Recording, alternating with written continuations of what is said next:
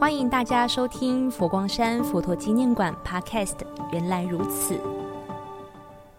掌握博物馆大小事，请听安姐姐小小酱说故事。安姐姐小小酱上台一鞠躬。小小酱，你这张照片在哪里拍的呀？怎么有一只红色的大鸟在建筑物上呢？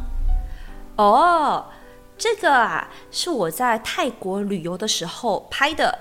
安姐姐，你跟我一样是好奇宝宝哎，马上也注意到这一只半人半鸟的红色大鸟。那时候导游说这是泰国的国徽，也是皇家的象征之一哦。不仅在王宫、佛寺，甚至到了市区中的饭店、银行、百货公司等等，这只超级大的金翅鸟几乎随处可见。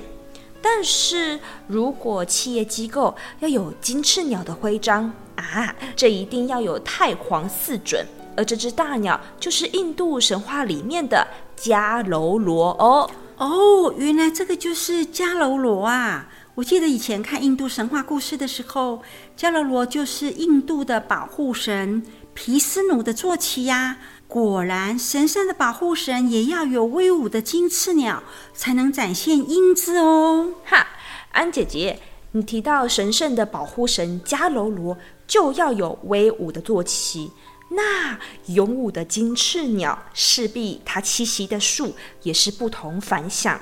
嗯，你这样说很有道理哦。那么，我很好奇，金翅鸟的栖息之树又是什么？快点说，我要听。在佛教经典上有记载，金翅鸟栖息的地方就是金玉兰，又称占蒲，瞻前顾后的瞻，葡萄的葡。占蒲在梵文的意思是香气，而它也是佛教五术六化之一哦。可是我有个疑问，金翅鸟很威猛，它栖息在金玉兰上，怎么可能挺得住呢？哈，我大概知道安姐姐你有什么疑虑了，你是不是以为金玉兰是兰花那一类的品种啊？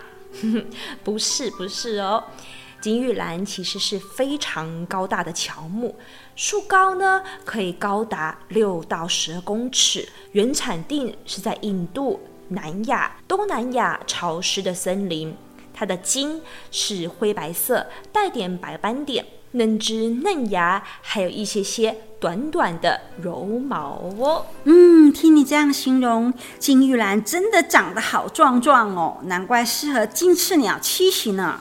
一般人也有人称它金色花束、黄花束，花朵呢呈现橘黄色，外形就像一般大家在路边贩售的白色玉兰花很相似，但玉兰花不会结果，可是金玉兰它会在每一年的9到10月必定结下果实。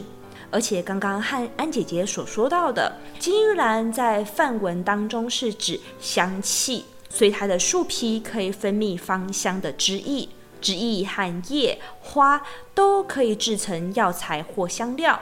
除了食用之外，木质也相当的优良，会作为家具或者造船之用哦。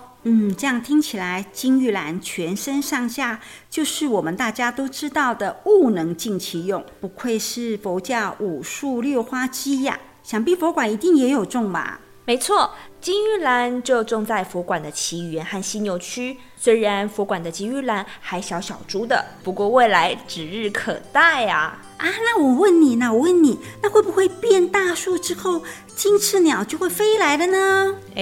很有这种可能哦。